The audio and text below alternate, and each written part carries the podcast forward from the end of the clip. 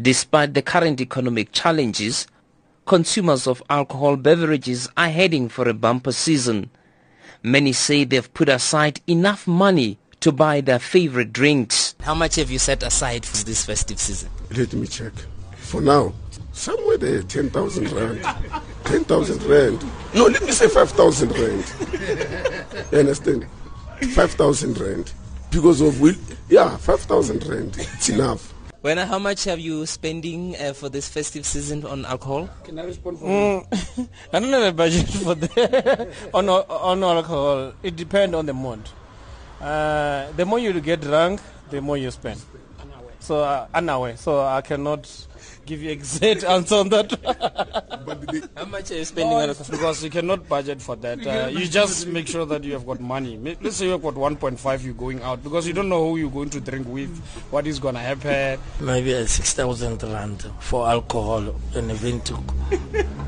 so that's your budget? Yes, it's my budget. I'm mm. going to drink uh, 6,000. The industry continues to whet drinkers' appetite with new and smoother taste.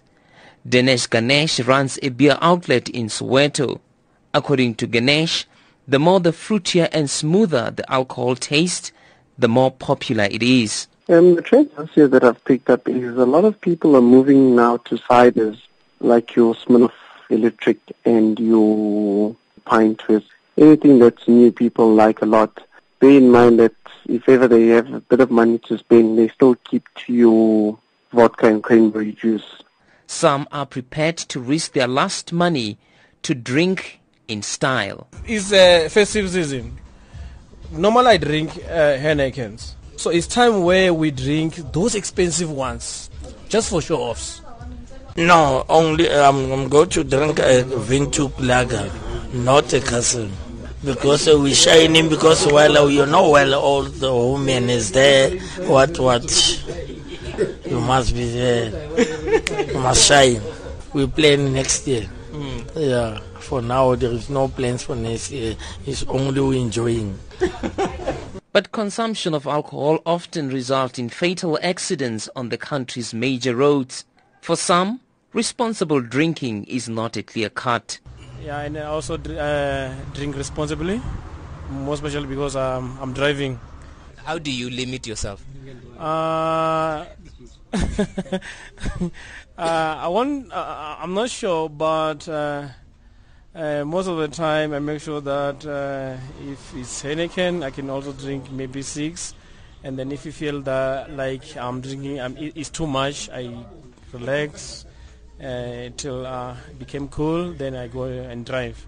Between December 1 and 19, 684 fatal crashes were recorded. On the other hand, the Gauteng Liquor Board says it has closed down three dealers in the past weeks for non-compliance.